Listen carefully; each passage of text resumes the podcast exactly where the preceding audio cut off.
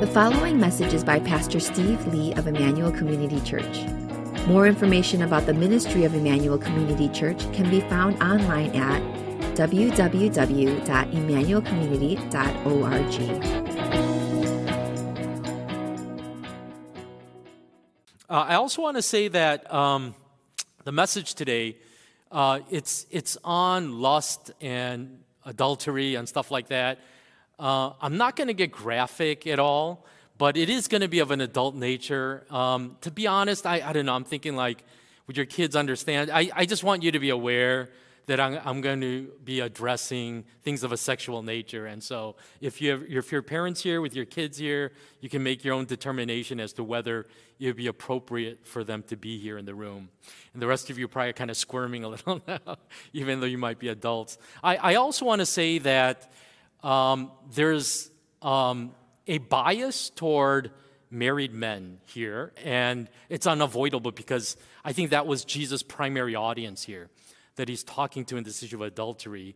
And so I apologize if you're a woman here and you may be thinking, well, you know, I could have just sent my husband, you know, and then let him hear this. And, and, and uh, I just want you to know that as we get toward the latter half or toward the end of the message, I am going to broaden a lot of the principles so that it's really more about um, whether you're a man or a woman, what is the fundamental teaching here that Jesus is offering us so that it doesn't feel like it's just to married men, okay? Um, with those introductory words, let's go ahead into a, a word of prayer and look into uh, God's word this morning. Father, we want to um, sit at the feet of your Son's wisdom and to learn from him. We confess our own inability to forge our own way uh, because of our own limitations, our own lack of wisdom. And so grant to us a humble posture, the posture of a student. Uh, grant to us a heart of faith to hear so many difficult words that seem really impossible uh, by the flesh. Grant to us the working of the Holy Spirit in our lives that would enable us to be everything that you have called us to be in Jesus' name. Amen. Not long ago, after writing uh, Catcher in the Rye, J.D. Salinger became a legend in the American literary world. Many readers experienced this really profound identification with uh, Holden Caulfield, the uh, protagonist in this story, this 16 year old boy who was struggling with such a deep sense of alienation. Uh, and unlike most authors who would have gladly welcomed that level of fame, Salinger actually hated his newfound celebrity. And he ended up becoming a recluse, almost never leaving his home in New Hampshire. But despite his attempts to hide from the public, fans stalked him all the time, often waiting for hours in parked cars at the post office or in the grocery store in the hope of just gaining just a, a word of wisdom from him in a brief moment of conversation that they hoped to have with him.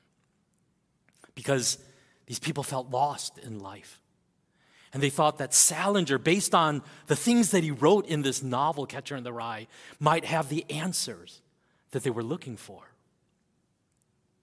Exasperated, Salinger finally responded to one of these desperate fans looking for answers. I'm a fiction writer. I'm not a teacher or seer.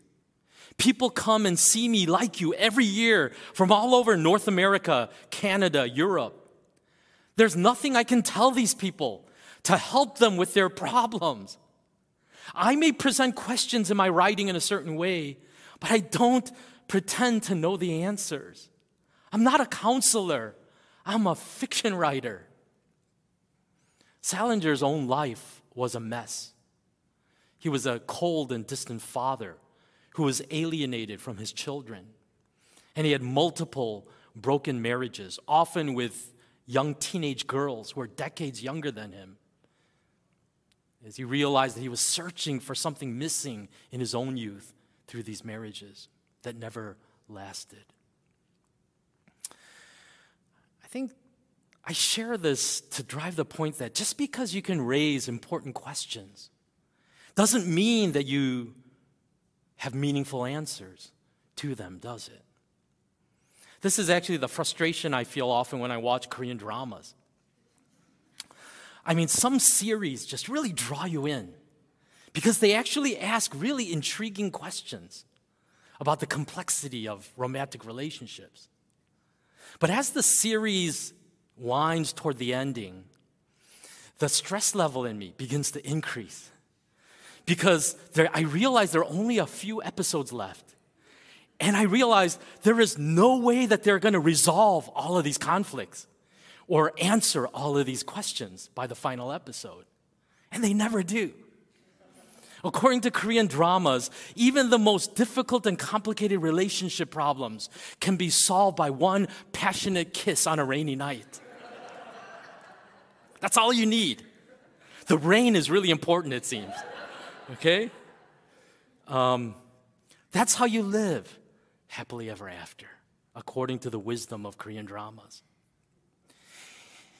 It's so much easier to ask questions, isn't it, than to give answers to the deepest questions of life. But I would argue that this is where the wisdom of Jesus is above the wisdom of anyone else. Because he not only can make the right diagnosis to our problems, but he also shows us the solution to a whole new way of life under his wisdom and his leadership. Matthew chapter 9, verse 36 records Jesus' heart. When he saw the crowds, he had compassion on them because they were harassed and helpless like sheep without a shepherd. When Jesus saw how hungry they were for his teaching and his healing ministry, his heart broke when he realized how lost humanity was. Everyone desperately searching for answers, and yet nobody knowing the right way, like the blind leading the blind. And as I've been saying throughout this series, many of us will acknowledge Jesus as our Savior. But have we really sat at his feet and allowed Him to become our teacher, to show us an entirely different way of life than the life that we currently are pursuing, based on our own wisdom of what we think is the right thing to do. We're at a part in the Sermon on the Mount known as the Six Antitheses, which pictures what a redeemed life looks like. And Jesus, as I said earlier, begins every one of these with this formula You have heard that it was said, and then followed by, But I tell you. And he begins each section quoting from the Old Testament and then explaining how that law has been misrepresented by the Jewish tradition.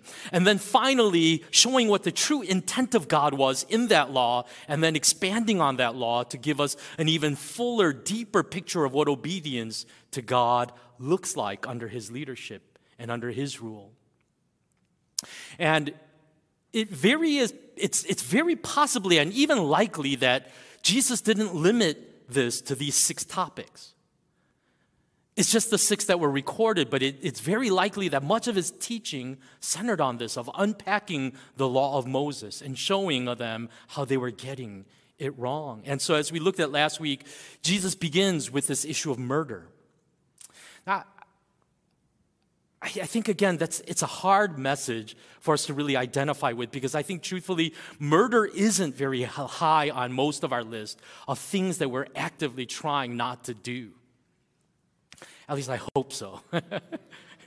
in fact, I think if if we're really honest, the way that it factors in many of our minds is that there are murdering types of people and then there are non murdering types of people, of which you count yourself in that group. But there was this interesting study do- done by this guy named David Buss, who was a, a, a professor at University of Texas, Austin, and who was the author of a book called The Murderer Next Door that challenges that assumption. There was this international study that he conducted of over 5,000 people, many different countries. And out of that study, there was this shocking fact that 91% of men and 84% of women have at least one serious fantasy about murdering someone. Okay? And he asked, What keeps you from acting out on this fantasy? And you would think that most people say because murder is wrong. But that's not what they said. They said, because I'm afraid I will get caught and go to jail. These are not casual fantasies. This is people actually thinking and plotting and figuring out how they would actually do this. In other words, when it comes to murder, it seems like the motive is actually often there in people's hearts. It's just that the opportunity is not, which is why there aren't more murders in our world. And as we looked at, murder is ultimately the devaluing of human life, a life that has been made in the image of God. You know, the Nazis in World War II had this term for the Jews you know, called Übermenschen. Uh, it was called, uh, I'm sorry, Untermenschen, which is literally translated as subhuman. Jews were not even invited into the human category. In the 1994 genocide in Rwanda, before the killing of over 500,000 to a million Tutsis were done, they had this term for the Tutsi tribe called Inyenzi, which translated means cockroach. These are cockroaches. These are not people who are worth living. And what Jesus argues is that this devaluing of human life that leads to murder begins with a heart of anger and contempt.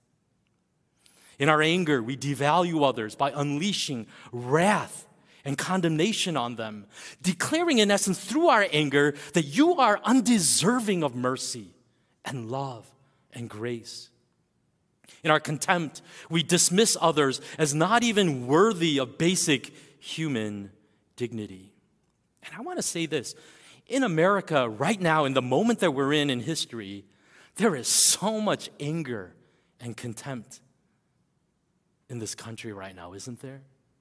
We have become so polarized around race and immigration and even COVID and the vaccine. And it's one thing to disagree with someone's beliefs or values, but often that difference is attached with so much condemnation and the devaluing or the dehumaning. How can you even think like that? You are like a barbarian. And I, I, I think it's that type of sentiment that has to be checked in the heart of a Christian. I want us to genuinely be wrestling with that. Who are the people that I devalue and dehumanize in my own life? And as we looked at last week, the solution to that devaluing is to see the value of others. See others, in other words, through the eyes of God. So that we end up valuing relationships rather than discarding them and seeking reconciliation whenever possible. One of the church members actually reached out to me, and I said, I, I think spoke a really uh, helpful word to me, was saying that, you know, sometimes when we have actually inflicted trauma on someone else, um, there may be caution there about us being too aggressive about seeking reconciliation with that person. It can almost, in some ways, maybe re traumatize them when it's too aggressive. And I think there's a lot of wisdom in that you know? And maybe sometimes we're seeking reconciliation and the person we've offended or hurt is not ready to reconcile. And we have to be very cautious about, again, the aggressiveness with which we demand their forgiveness or something like that. In other words, this entire process of reconciliation has to be covered by the spirit of love. Love. Let love be the overriding concern, even as we seek reconciliation with others. Well, we now turn to the second antithesis, which addresses the seventh commandment Matthew 5 27 to 30. You've heard that it was said, You shall not commit adultery. But I tell you that anyone who looks at a woman lustfully has already committed adultery with her in his heart. If your right eye causes you to stumble, gouge it out and throw it away. It is better for you to lose one part of your body than for your whole body to be thrown into hell. And if your right hand causes you to stumble, cut it off and throw it away. It is better for you to lose one part of your body for for your whole body to go into hell. These are difficult words, aren't they? Well, the Old Testament commandment is pretty straightforward, pretty clear. Don't commit adultery. In other words, don't sleep with anyone other than your spouse. Simple enough. But as with murder, to really deal adequately with this problem of adultery, what Jesus is saying is you have to go deeper into the heart of adultery, which Jesus identifies as lust, the sin of lust. The first place that we need to start here is how radical this perspective was that Jesus held. The reason why I say that is because in ancient times, the truth is, the sad truth, is that women were usually blamed as the source of sexual temptation. They were seen as the villains in this story. A Jewish work known as the Testament of Reuben captures this sentiment in this portrayal of women as evil temptresses. Women contrive in their hearts against men. Then, by decking themselves out, they lead men's minds astray. By a look, they implant their poison. And finally, in the act itself, they take them captive. Not a very flattering portrayal of, of females, huh?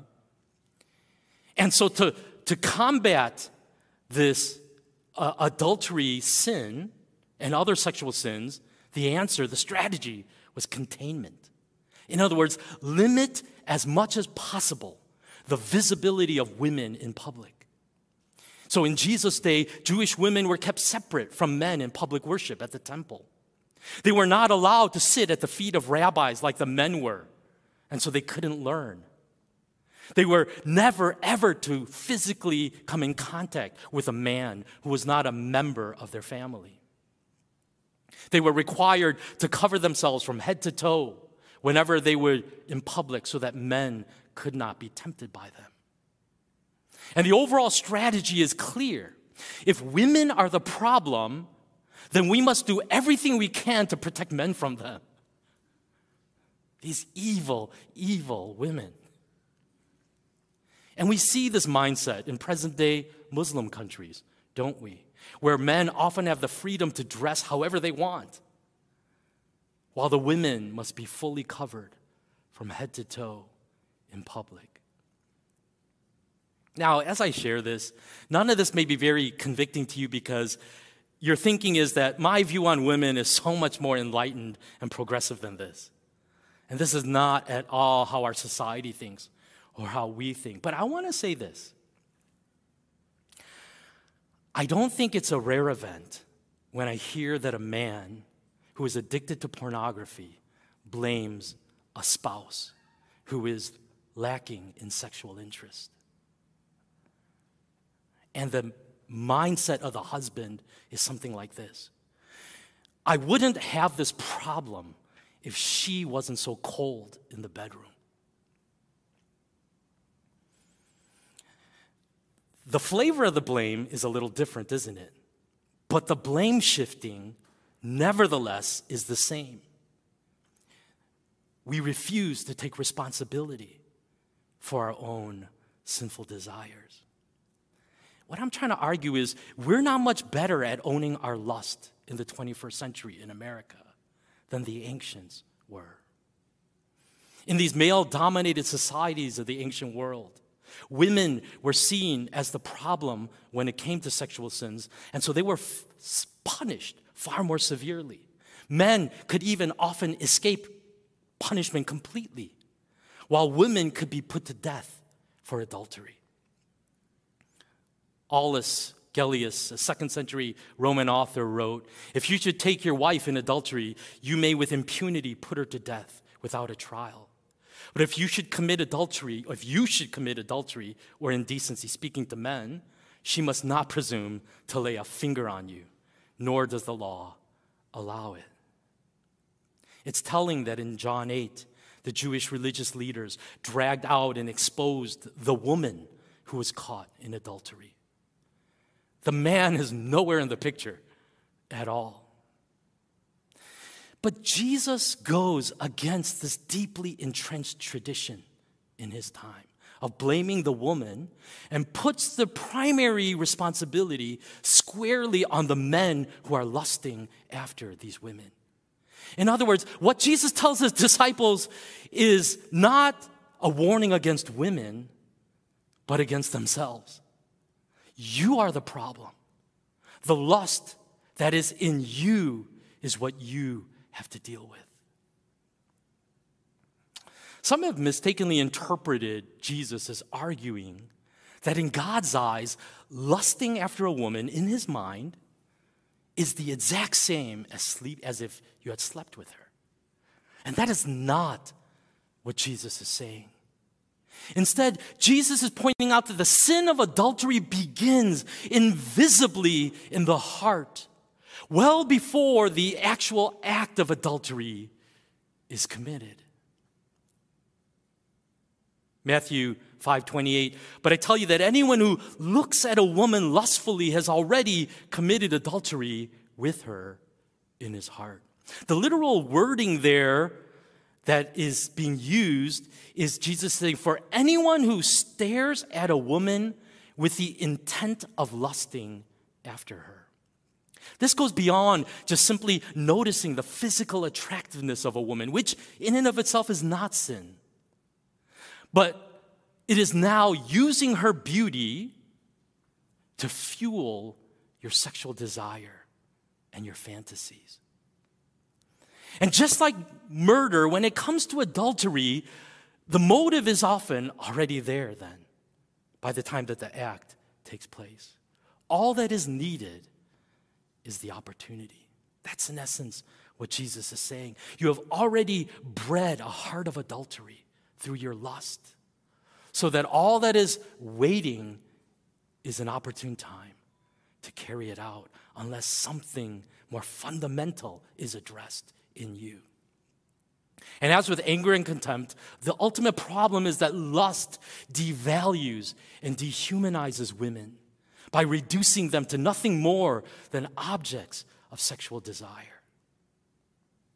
Here is the sad truth that I don't think most men are willing to confess is that we often judge a woman's worth based on her physical attractiveness or even sexual desirability. And what the Bible is saying is this is not the way that it's supposed to be between men and women. So, what should we do with our struggle with lust? What do we do with it?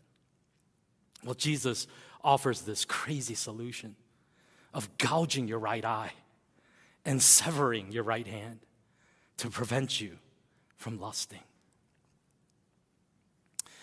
Now, I want to say this Jesus couldn't have meant these words literally.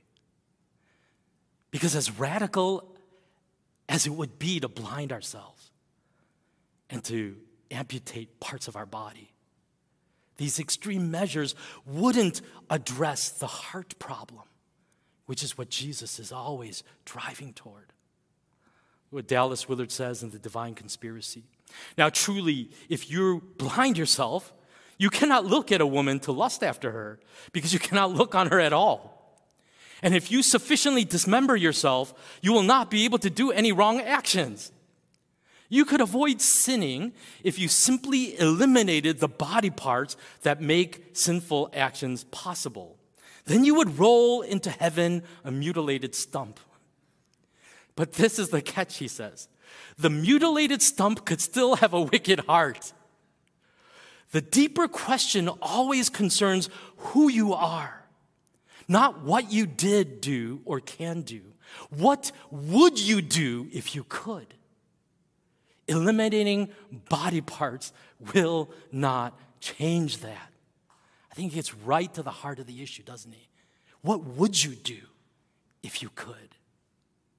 Unless that is addressed, there's no hope for meaningful victory over the issue of lust in our hearts. So, if we're not supposed to take these words literally, then what does he mean exactly by blinding ourselves? or amputating our arms. I believe Jesus uses such extreme and provocative language to emphasize the seriousness with which we must attack the problem of lust at its source at its source. And this is what I want to say. If we're honest, I don't think we care nearly as much about guarding our hearts against lust as God does. The truth is, if we're really honest, our actions are of a lot more concern to us than what's going on in our hearts. Because our actions, we realize, is what can really get us in trouble, isn't it? It's what can expose us, get us caught. But when it comes to secret fantasies that I harbor in my mind, who's ever going to know that? And so we allow the heart to go in secret where it wants, wherever it wants, for as long as it wants. The, the, the logic is as long as I confine it in here where no one can see, then no harm, no foul. Who's hurt in that little pleasure of the mind? And this is the logic that Jesus attacks again and again and again in his teaching. He says that is categorically untrue. If you think that what you desire, de- desire and what you nurture in your heart can be kept in private, you're fooling yourself. Because what you nurture in that heart privately will inevitably have public expression through your words and your deeds. They're inseparable. Luke 6 45, a good man brings good things out of the good stored up in his heart. And an evil man brings evil things out of the evil stored up in his heart. For the mouth speaks what the heart is full of. The, it's the picture of a human being like a cup that is overflowing. And it's saying, whatever you've been stuffing into that thing called your heart, eventually all that stuff just starts spilling over into your words and your actions. And what was once secret, what once was private, begins to have visibility in the person that you are, in what others see in you. One of the great lies is that we can get away with anything as long as it stays locked up in your heart. But the Bible says the exact opposite. The things that we do in life, the choices that we make, what is our public face to the world, inevitably is influenced by what flows out of the heart, the secret places that others did not see before. That's why Proverbs 27, verse 19 says, As water reflects the face, so one's life reflects the heart. That is the determiner of the destiny of your life.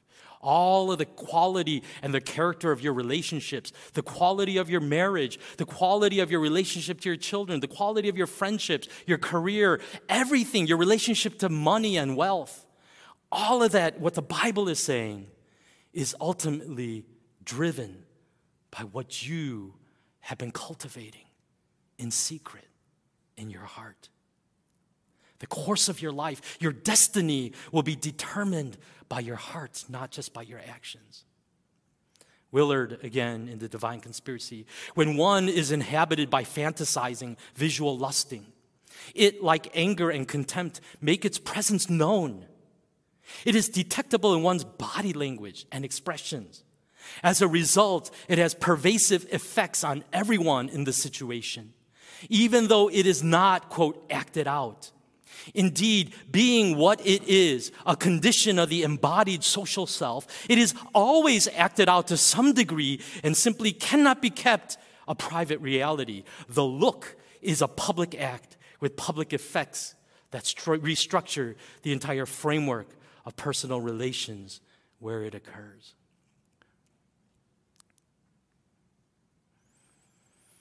I think many women can identify with that feeling of being creeped out when you're being looked at by a guy. And it doesn't feel like it's with pure motives. And, as far as that guy is concerned, he may be fantasizing and thinking whatever and thinking, well, she doesn't know anything. But it's actually rather surprising how often a woman can feel that vibe of creepiness, right? And say, this guy makes me feel really weird. What Willard is saying and what the Bible is saying is that which you think you can keep walled up and secluded in the secrecy of your heart, even in the way that you look at women, it begins to reveal itself and it begins to show. And so, what Jesus is saying is deal with that heart, deal with the sin at its root, at its source.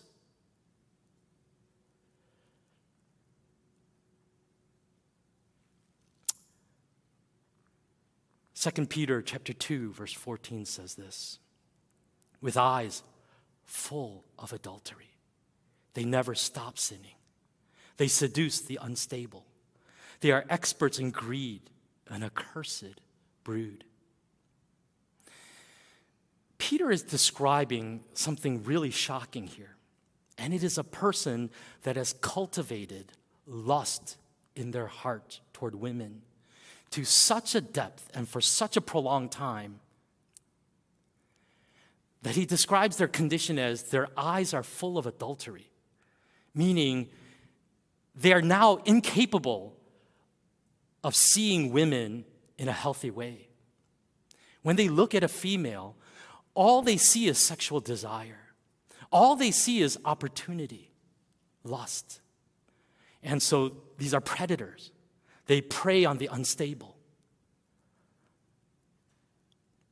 This is the end game of a heart nurtured in lust, eyes full of adultery. You have completely dehumanized the female gender so that all they represent for you is the objectification of sexual desire. They have lost the ability to see women as persons in any kind of healthy way. I want to drive now into the last part of the sermon then to what is it that God, through Christ, is really offering us as healing from all of this? I think one of the limitations is that we often frame lust as a very, at a very individualistic and personal level.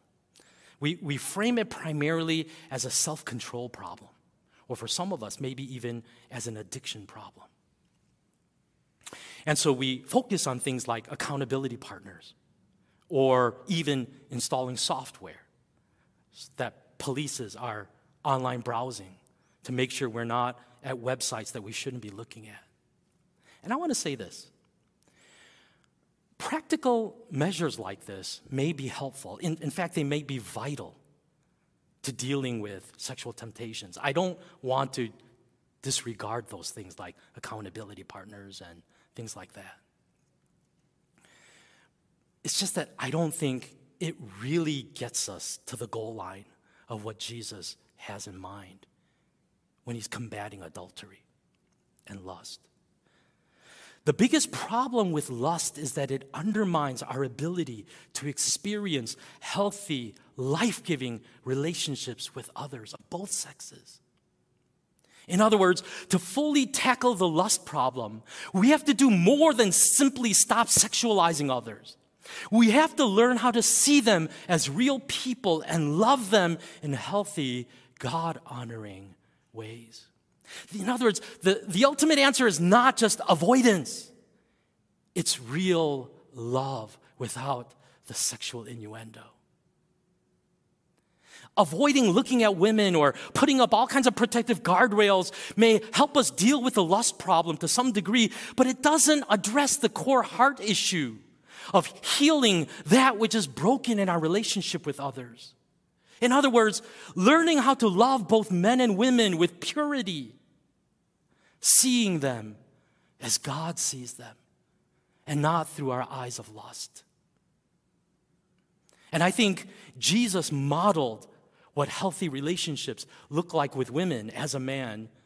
Uh, and in doing so, it's really fascinating to see, just go through the Gospels one time and just study how Jesus related to women. And what you discover is that he broke so many taboos in Jewish society that were intended to separate men from women. Mark chapter 15, verse 40 to 41. Some women were watching from a distance. Among them were Mary Magdalene, Mary, the mother of James the younger, and of Joseph and Salome. In Galilee, these women had followed him and cared for his needs. Many other women who had come up with him to Jerusalem were also there. This was unheard of in those days. But in Jesus' group, in that discipling community, women were an integral part of it. Men and women traveling together with Jesus, and the women actively supporting him in his ministry. He initiates in John chapter 4 a conversation with a woman at the well, a Samaritan woman, in a time when it was considered absolutely inappropriate for a man to publicly address a woman like that. And he broke that taboo. And he is the one that started the conversation with that woman and ministered in a very deep and profound way to her deepest needs. He allowed Mary to sit at his feet and receive his teaching along with the men which no other rabbi in his time would dare to do. He even allowed a woman to touch him, anointing his feet with perfume and wiping that perfume and her tears with her hair. And man, what a scandal that caused to the people who are watching this. Now, I think what I'm saying here is this Jesus treated women with dignity and value, loving them with a pure love that had not even a shadow of sexual innuendo in it. Now, I suspect this is making some of you uncomfortable. Listen, I know we are not Jesus, okay? And in the frailty of our flesh, there is a wisdom in certain guardrails and certain lines being drawn about what women and men can do with each other. I acknowledge that. But at least the Gospels give us a picture of the kind of healthy relationships that ought to be possible in the kingdom of God from hearts that are redeemed, in the way that it fundamentally transforms how we see the opposite sex, and what that opens up in terms of genuine fellowship and love experienced in the community of God's believers. 1 Timothy chapter 5 verse 1 to 2 Do not rebuke an older man harshly but exhort him as if he were your father. Treat younger men as brothers, older women as mothers, and younger women as sisters with absolute purity. Absolute purity. We need to discover what that looks like at ICC. For men and women, can we advance the slide, um, to be in deep and intimate fellowship with one another, but with absolute purity. And what I'm saying is this the absolute purity part can't be limited to simply putting up walls of separation and rules of accountability, as important as they may be. The purity has to ultimately be rooted in a heart that has learned to love fellow believers, both men and women, with pure motives like Jesus. That's what we're striving for. That's the vision of healing and wholeness among the genders that I believe God desires for us to experience. Not just to put up guardrails to keep us from falling out of our lane. Churches, in other words, ought to stand as living witnesses of what a community looks like that has experienced healing and wholeness from broken relationships, particularly when it crosses genders. And I think this is something that all of us have to really wrestle with. How would I characterize my relationship with men and women? Is there a purity there because of what Christ has done in my life? I was debating whether to go into all this, and I think we have time, right? So maybe I'll just share this a little bit here. Um, it's kind of interesting this idea of a sex life, okay? Um, when we're born, sex is not really in the picture as a child. And then, of course, we hit adolescence and we discover uh, the world of sex.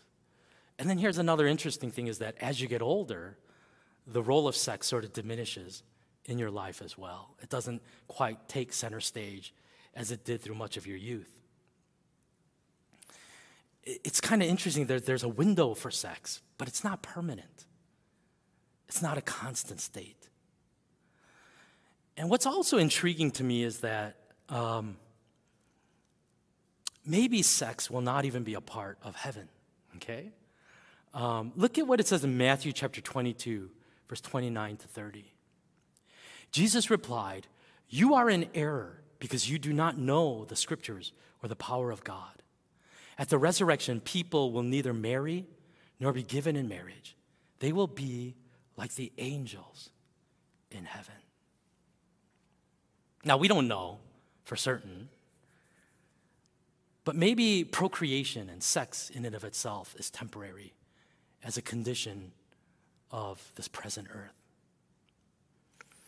And some of you have just had your heart broken and say, that's not heaven. Uh, I'm sorry, it's a little crass, I know. Um,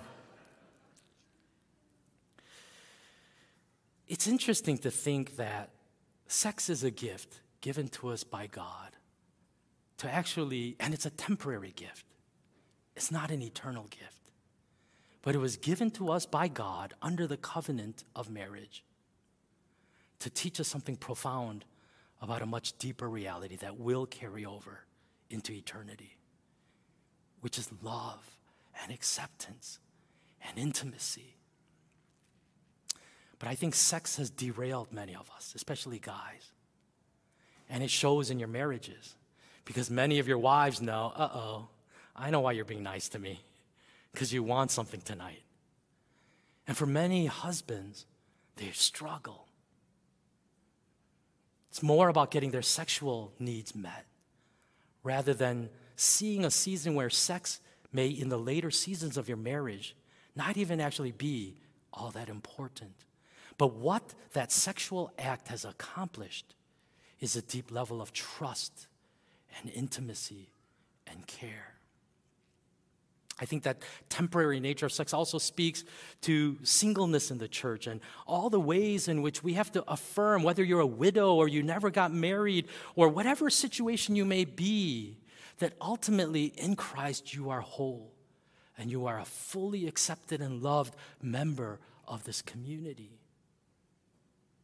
And I think that's what we are invited to understand about the gift of sex is that it was intended to teach us something far more profound about what it means to learn how to give ourselves to others in love and commitment and faithfulness. And I think that's why this issue of lust is so important to what happens in the church and in the kingdom of God. It's not just about overcoming one of the many sins in our world, but how you deal with sexual temptation. And what you do to deal with lust has everything to do with the kind of person that you're being formed into right now.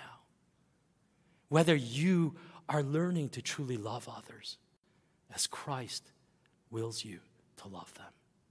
Let's pray.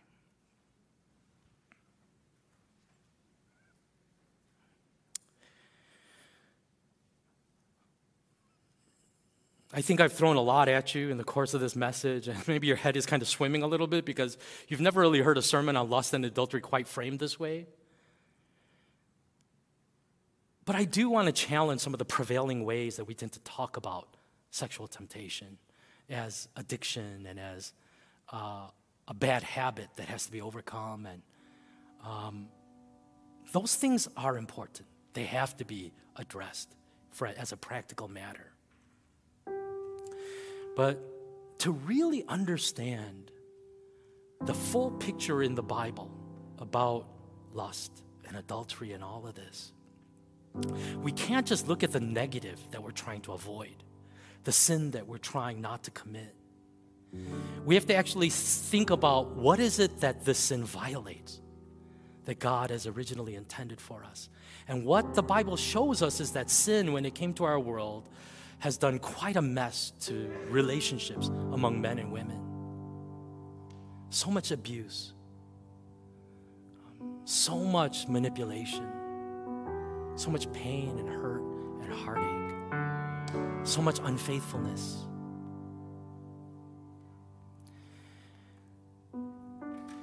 Where I, our eyes have to be fixed is on the beauty of a community that God wants to create out of lives that are restored by His love, so that we can truly see others as God sees them, not as objects of sexual gratification. Whether it's your spouse or that beautiful world, woman that just walked into the restaurant and you give her the look.